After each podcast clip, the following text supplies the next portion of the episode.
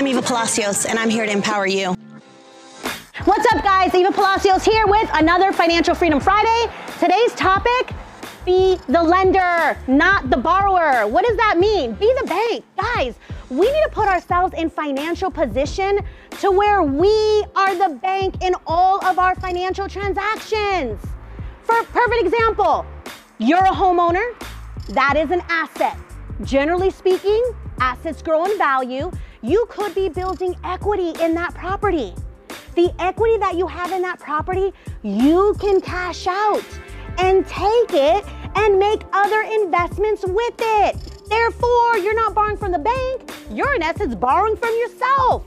Isn't that a fabulous idea? Everybody does it all the time. The question is, is what are you using that money for? In my personal preference, use it to make you more money.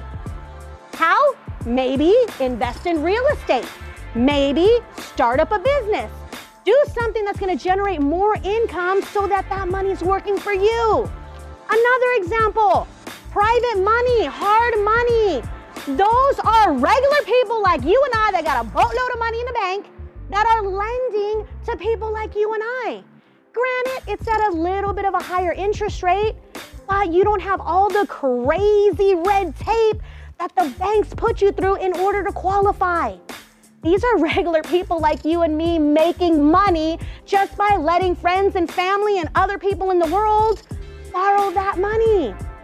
Another concept infinite banking, something that I actually am going to be partaking in because this concept is amazing where you're literally funding your own retirement, putting it away into an investment opportunity.